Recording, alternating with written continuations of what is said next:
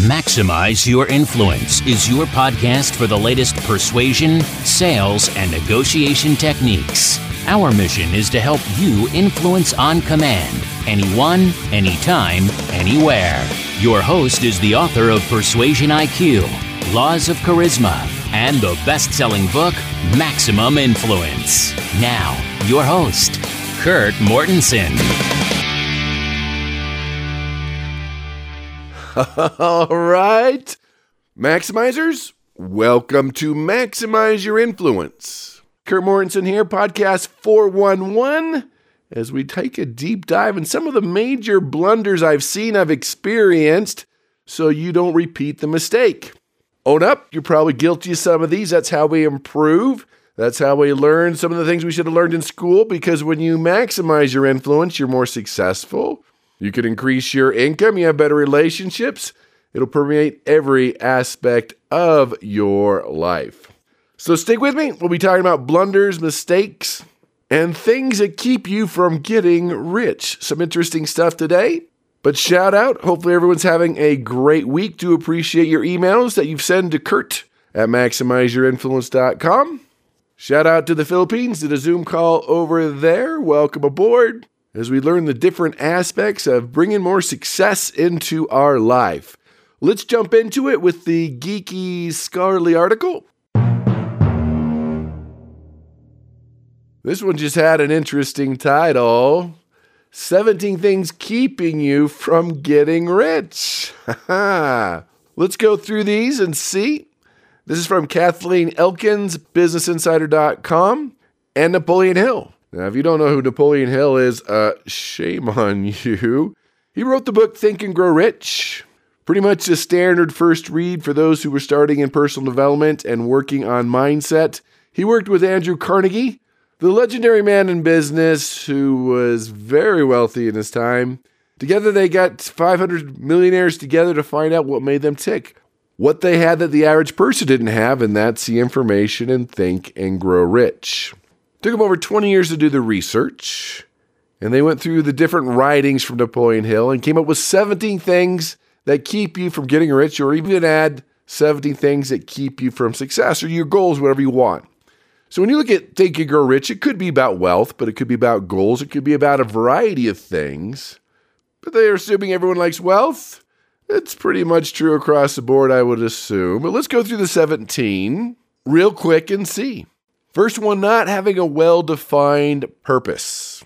Yeah, I mean, if you don't have a goal or a purpose, if you don't have a target you're shooting at, if you don't know what you want, you're just going through the motions, uh, yeah, that's going to suck the life out of you. You're not going to be happy and you're not going to see success. I mean, when you look at successful people, they're laser targeted, they know their goals, they know what they need to do.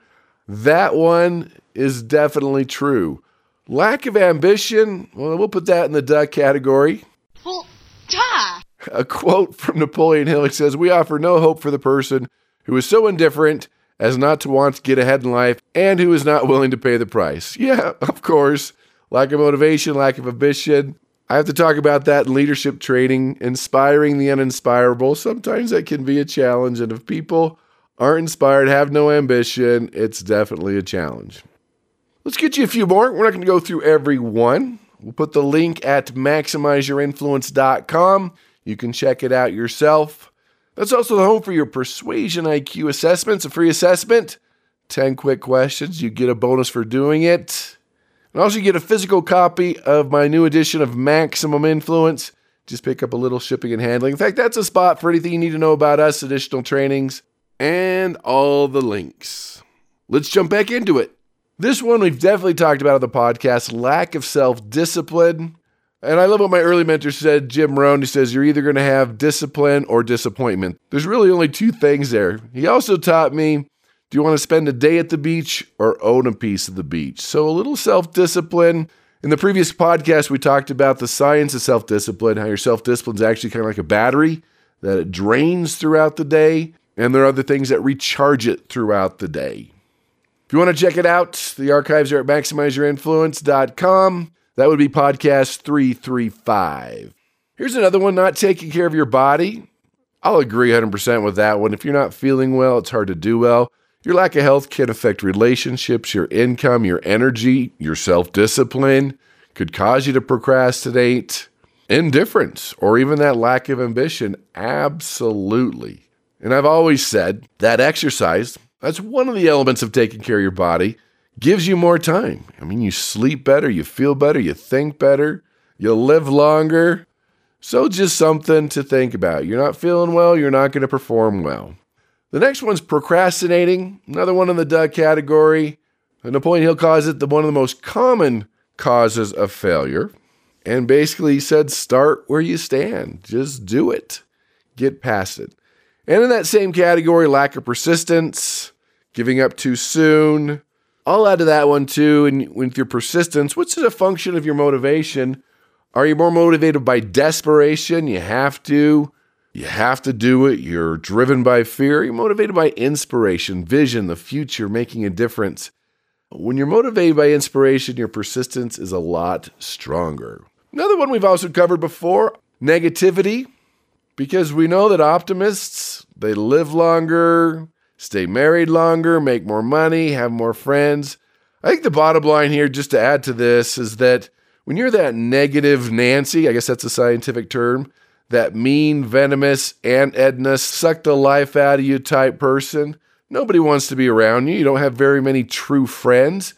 And one of the keys to success is the amount of people you know that are willing to help you out, that you could work together to take your life and your income to the next level. And when you're negative or mean, hard to be around, so pessimistic that you just destroy the energy in the room, yeah, that's going to affect your success and your wealth. This is what I've always loved from Napoleon Hill lack of decisiveness. Successful people make quicker decisions. Now, the success rate of those decisions isn't that much different than the people that take two years to make a decision instead of maybe two hours to make that decision, but they make them. They're decisive. They don't have time to waste hemming and hawing, doing more research, doing the analysis paralysis. They make faster decisions. In fact, a quote from Think and Grow Rich, Napoleon Hill said, Analysis of several hundred people who had accumulated fortunes well beyond the million dollar mark disclosed the fact every one of them had the habit of reaching decisions promptly. Here's one hanging out with the wrong crowd.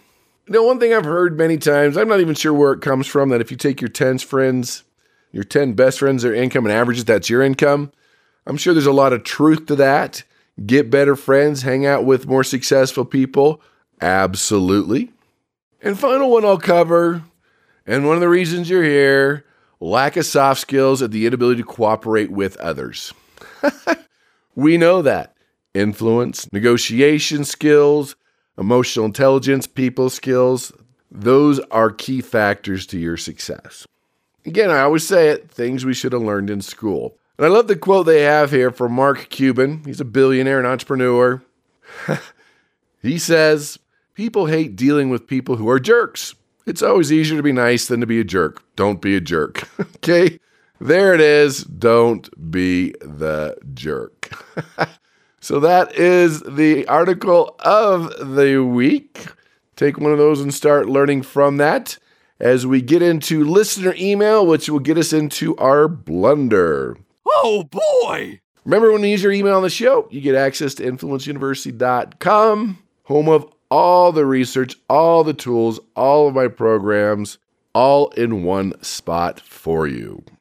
So here's the email. This is Pete from London. That's London, England. Hey, Kurt, I've been listening to the show for over three years. It's dramatically increased my income. I've also been a student of your persuasive presentation program. Because one of the things I love about your show are your blunders. So that means with over 400 shows, you probably have over 400 blunders. Which one would you rank as the top blunders that you've learned from the most? Hey, Pete, great email, and we'll get you access to influenceuniversity.com.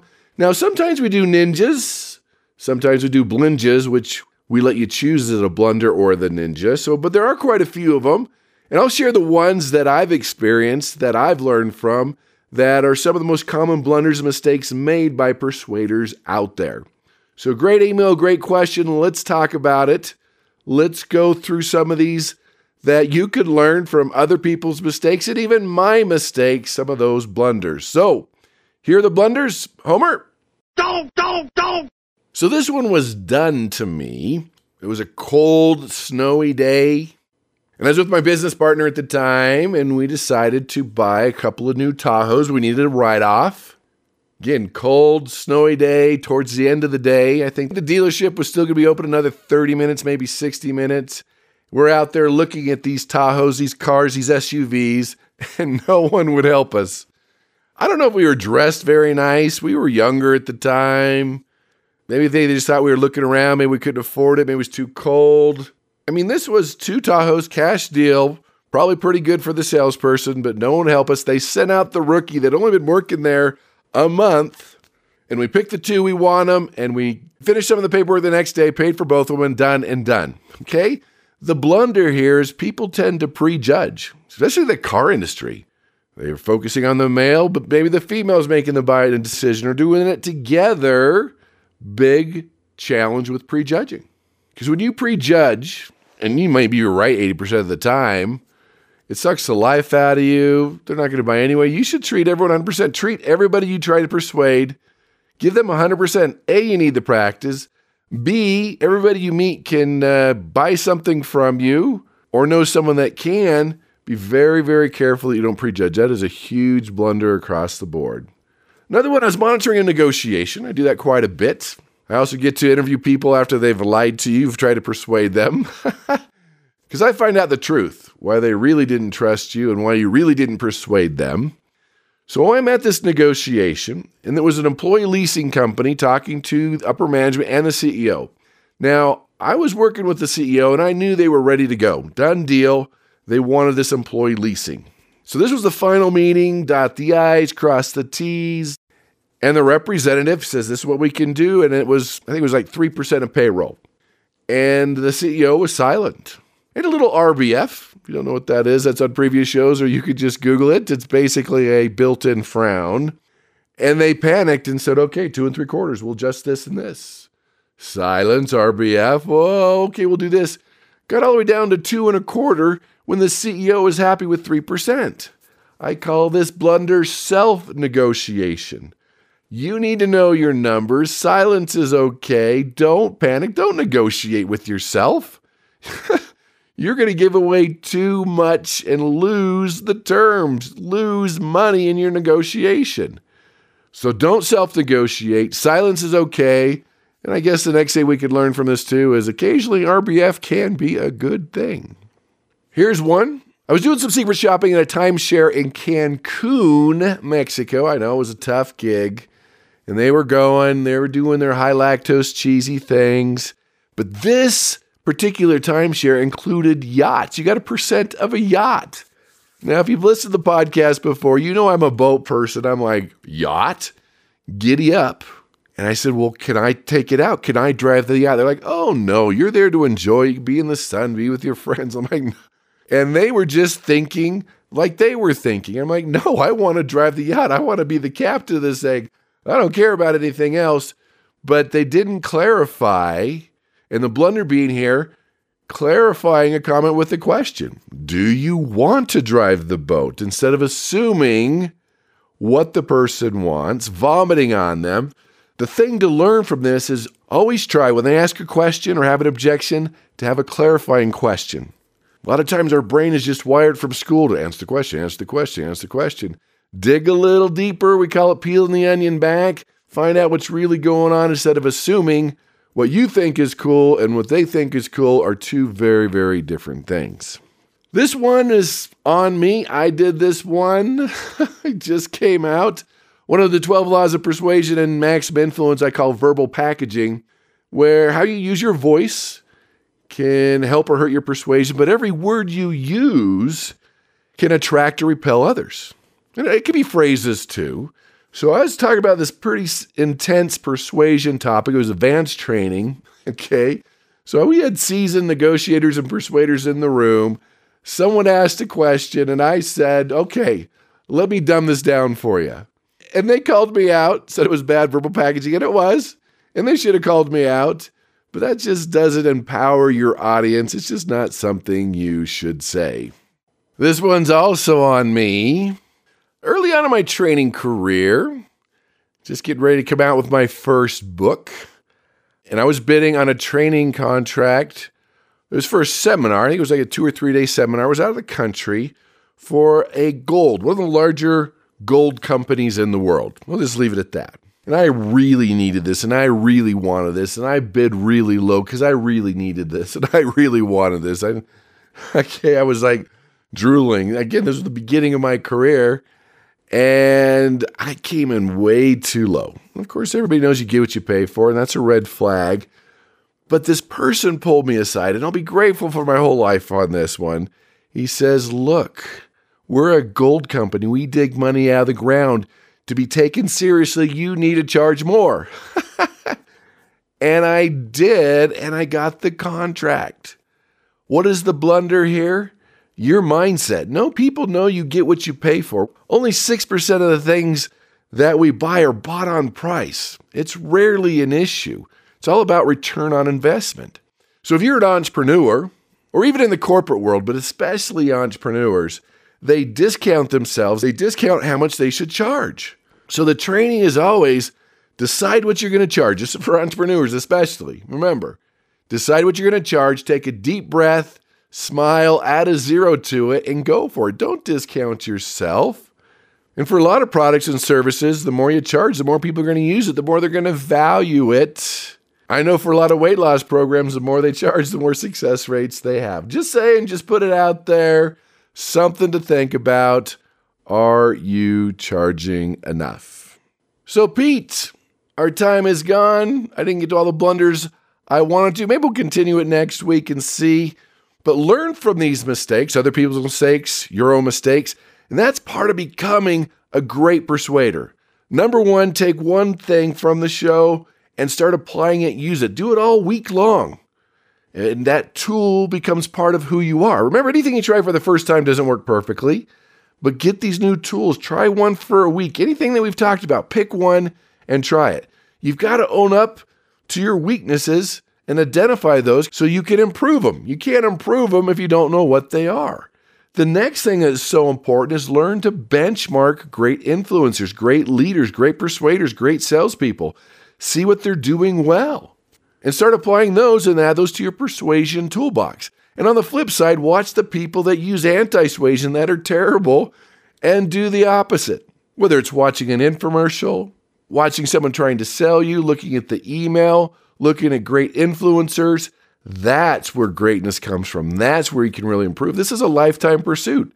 The more tools we can add to your persuasion toolbox, the more successful you're going to be. So there's a few blunders. Let's turn those into some of our strengths. Let's be more aware. Let's learn to benchmark the great persuaders. Let's learn to do the opposite of the anti suaders. And an anti suader is anybody that repels you, pushes you the wrong way, makes you want to do the opposite. That is anti suasion, which is basically the opposite of persuasion. And yes, it's a made up word. but my kids know, especially my teenagers, like, oh, that's anti suasion. They know exactly what I'm talking about.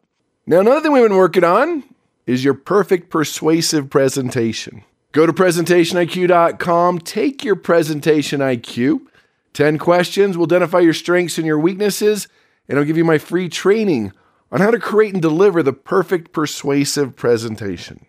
You'll get the format, the template, how to deliver it, all in the training, just for helping me out with my training. Take the 10 questions, presentationiq.com. Guarantee you'll be well worth your time. So thanks for being here. Appreciate it. Tell your family, friends, and enemies about the podcast. We're under Maximize Your Influence on iTunes, YouTube, Spotify, iHeartRadio, or just go straight to MaximizeYourInfluence.com. If you're into the Pinterest, Instagram thing, it's under Max Influence. So let me reiterate take one thing Apply it in your life. Be more influential, become a better negotiator, work on your mindset or self persuasion, and go out and persuade with power.